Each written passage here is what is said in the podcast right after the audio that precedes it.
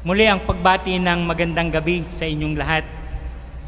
Alam niyo po habang tayo ay may ginaganap na banal na misa dito sa ating chapel, ay meron din kami na ongoing search in or live in seminar orientation sa mga kabataan, well others are relatively young, na gustong pumasok sa buhay relihiyoso. Well, most of them ay gustong maging pari or siguro ay gusto nilang malaman kung meron bang yung pagtawag sa kanila ng Panginoon. At kaya espesyal na ating ipanalangin ang mga kabataang ito no na um, nagbabalak, nagsusumikap na tumugon sa tawag ng Diyos. But of course, in general, tayo rin tayo bilang mga Kristiyano at bilang mga, bilang mga Katoliko ay may mga buhay din na tinawag ng Diyos. At tila itong ang naging tema no ng ating mga pagbasa ngayon. Pagbibigay sa atin ng mga tao na kung saan ay isinugo ng Diyos, isinugo ng Panginoon upang ibahagi ang kanyang salita at ibahagi ang kanyang balakin na kaligtasan sa lahat. O, no, first reading, sino ang narinig natin? Si Propeta Amos o Amos.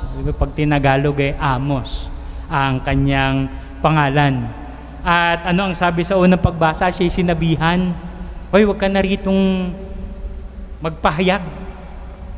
Ang term pa nga dito, huwag ka na ritong manghula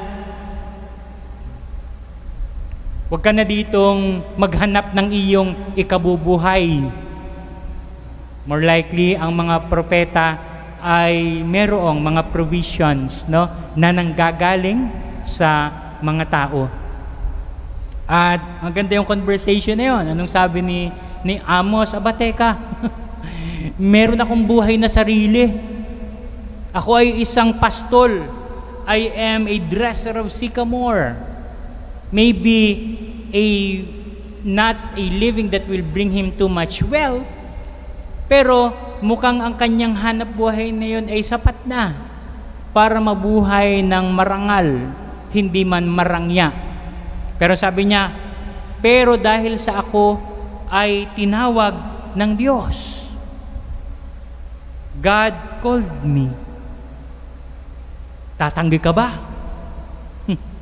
Eh, tinawag nga siya ng Diyos. Kaya ang kanyang pagpapangaral ay hindi ayon sa kanyang personal na interes, kundi ayon sa kagustuhan ng Diyos sa kanyang buhay. Si Paul ay ganun din. Ano ba ang sinasabi ng ng apostol San Pablo no?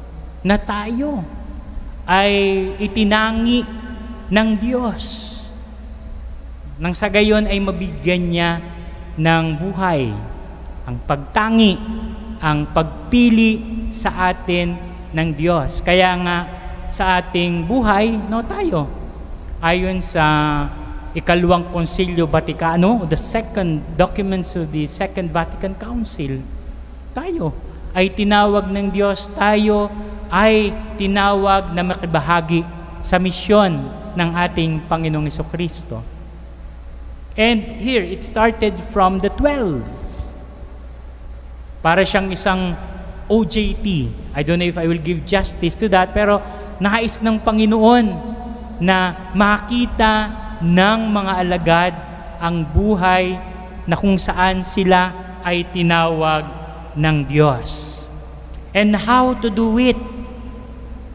Paano natin gagampanan ang pagtawag sa atin ng Panginoon at ang pagtugon natin sa pamagitan ng misyon na kanyang ibinahagi sa kanya. Oh, hindi tayo pwedeng mag-Frank Sinatra. Ano yon? That you do it your way. I will do it my way. Ang ating Panginoon, kasama niya ang kanyang mga lagad ng halos tatlong taon. And not only that they know Jesus, but Jesus knows them also.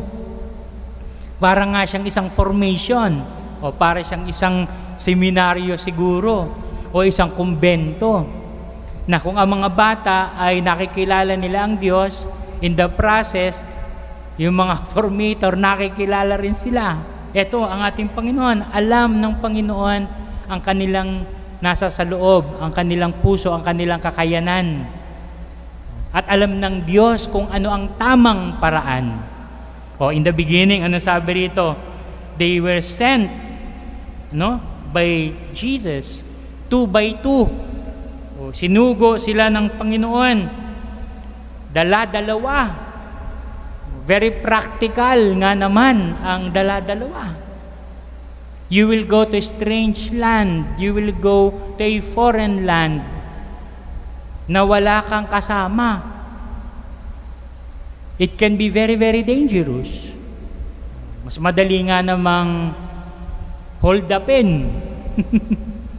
Pag nag-iisa. O remember, ano, sa Good Samaritan, there was a man from traveling and then he was he fell victim to robbers and of course to accomplish things. Teamwork. Four hands are better than two hands. Di ba one brain or two brains are better than one brain. O may verification. O may critic. May magsasabi. May magpapaalala. Pag meron kang kasama. Hindi lang yun, pag meron kang kasama, it doubles the joy. Dalawa kayong nagsasaya. Though at times, it will also double the suffering. If not half the suffering. Ano kami, meron kaming joke dito. Well, it's an inside joke na meron daw isang parish priest na medyo hindi sila in good terms ng kanyang assistant.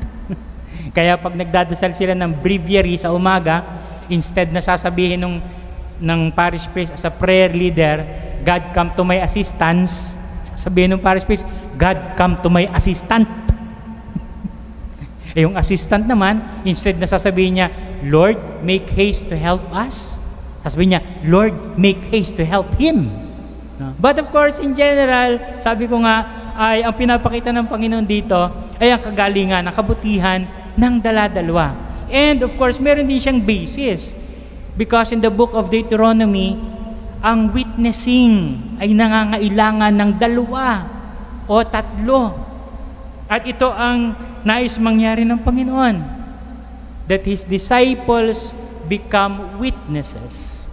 And two witnesses witnesses credibility ay usually tinatanggap kaysa sa isa lamang ang dalawang testigo na nagkakatugma ang kanilang mga inilalahad ay malimit pinapanigan o pinaniniwalaan. Ah, galing ang sistema ng Panginoon.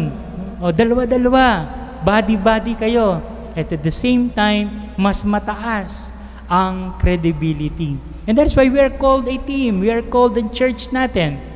We work as a team. Iba't ibang ministro, iba't ibang gawain, iba't ibang trabaho, iba't ibang kakayanan, iba't ibang gifts ang ibinigay sa atin ng Panginoon. Pangalawa, kung kayo papadala ng dala-dalawa, kayo rin ay dapat manalig sa Panginoon. We rely on the Lord, on His divine providence, and take along only the bare essentials. Alam din ito ng Diyos. Alam ng Diyos ang puso ng isang malilibang sa kabaitan ng iba. Sabi nga doon sa isang komentaryo, generous pa nga itong si Mark. Kay Mark, meron pang sandals. Pwede kang magdala ng sandals. Kay Mark, pwede kang magdala ng walking stick because of the practicality. nang meron kang sapin sa paa at meron kang pasiguro pamalo ito no sa mga hayop, sa mga ahas kung sakaling sila ay maglakbay. But of course, more than that, sabi ng Panginoon ay wag. Wag magdadala ng labis-labis. Minsan napapaaray ko po ako pag naririnig ko to at humihingi ng tawad sa Panginoon sa mga pagkakataon, sa mga panahon na nalilibang sa kabaitan ng tao. Ang bait, kayo, ang babait ninyo. Di ba? The generosity of people, lalo na doon sa nakikita nila na naglilingkod sa Diyos, sa nagdadala ng mabuting balita. Ako, I have a parishioner when I was in the mission, si Mrs. Wong. Alam niyo si Mrs. Wong, pagkakatapos ng misa, lalapit sa akin. Sabi niya, pagpapasalamat, Father, salamat po sa mga misyonero. Not only that the missionaries help them in their livelihood nung una. Akala natin Hong Kong is a... Hong Kong po ako dati. Pag narinig natin ng Hong Kong ngayon, eh, napaka-unlad na bansa. O hindi man bansa, baka magalit ang uh, China sa atin but a special administrative region. Pero 70s, 60s, no? Ang dami diyang pumipila para humingi ng mantika, para humingi ng mga instant noodles, humingi ng harina, humingi ng kaunting ayuda sa mga missionaries, lalo na ang mga missionaries na galing sa Europe. But this time, nagpapasalamat sila in a different way. At nagpapasalamat sila sa pamagitan ng generosity. Itong matandang ito, lagi akong binibigyan ng candy. Kahit na yung candy ay lasang isda, alam niyo may candy sila na so parang lasang isda pero nung masanay naman ako, hinahanap-hanap ko na rin. And of course, other form of generosity, material things. And generosity with their time, with their concern. Three times a week, may nagdadala sa akin ng isang termos ng hot soup. Alam niyo, meron silang soup doon na yung buto ng baboy. Tapos, ilalaga nila ng mga dalawang oras. Lalagyan nila ng yung green carrot, green and red carrot, at saka yung gulay na pag nakita mo, pag ininom mo, eh sa sobrang tagal na kumukulo is green na ang kulay. But that is very nutritious. And imagine that, people will spend time just to show the care for somebody whom they perceive or whom they see as one sent by God. Oh, nakakalibang yan.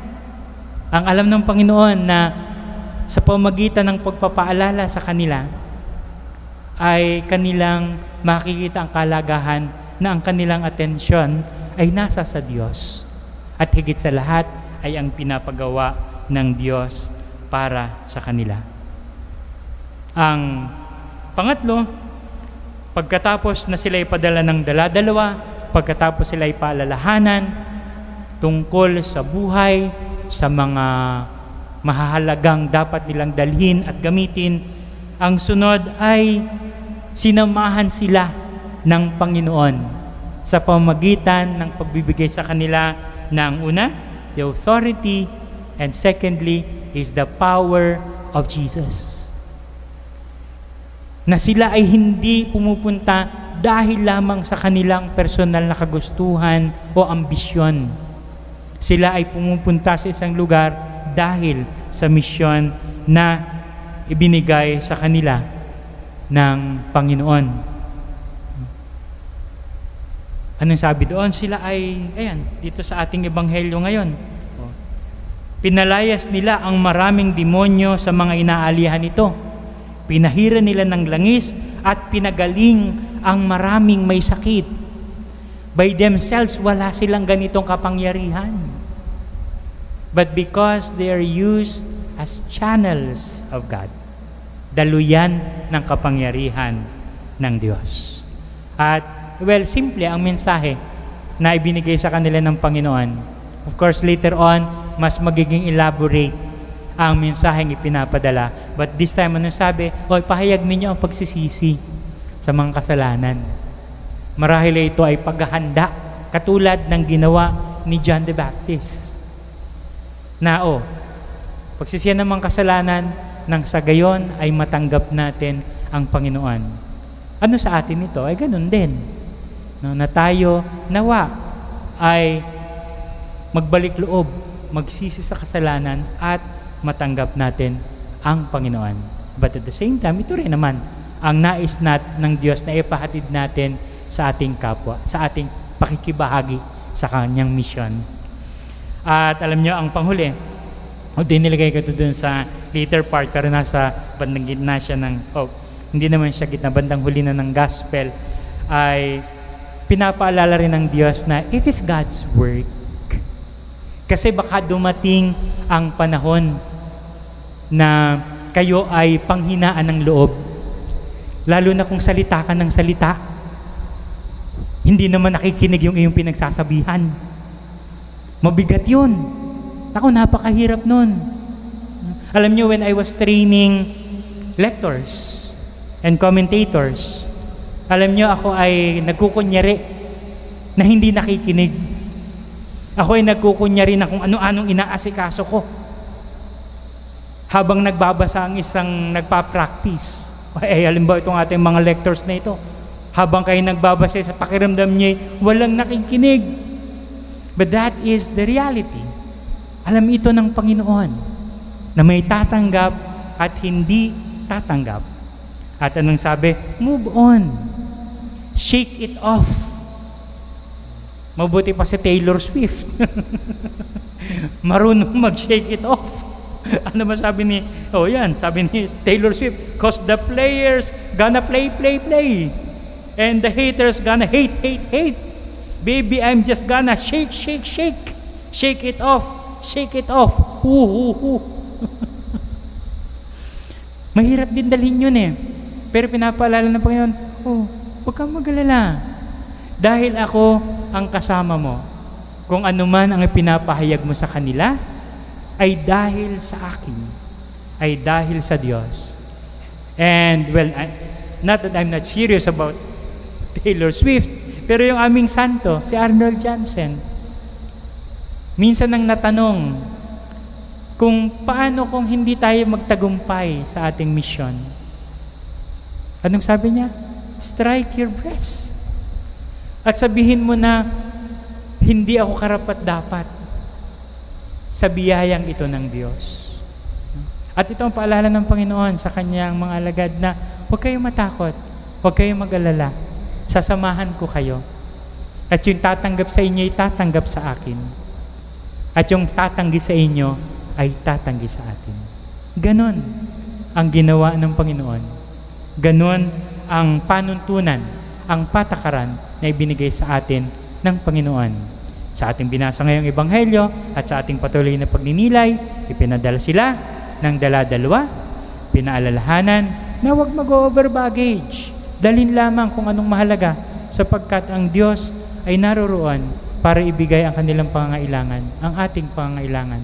Ang sunod doon, anong sabi ng Panginoon? Sasamahan ko kayo ng kapangyarihan, the authority and the power para kayo ay maging daluyan ng biyaya para sa kapwa.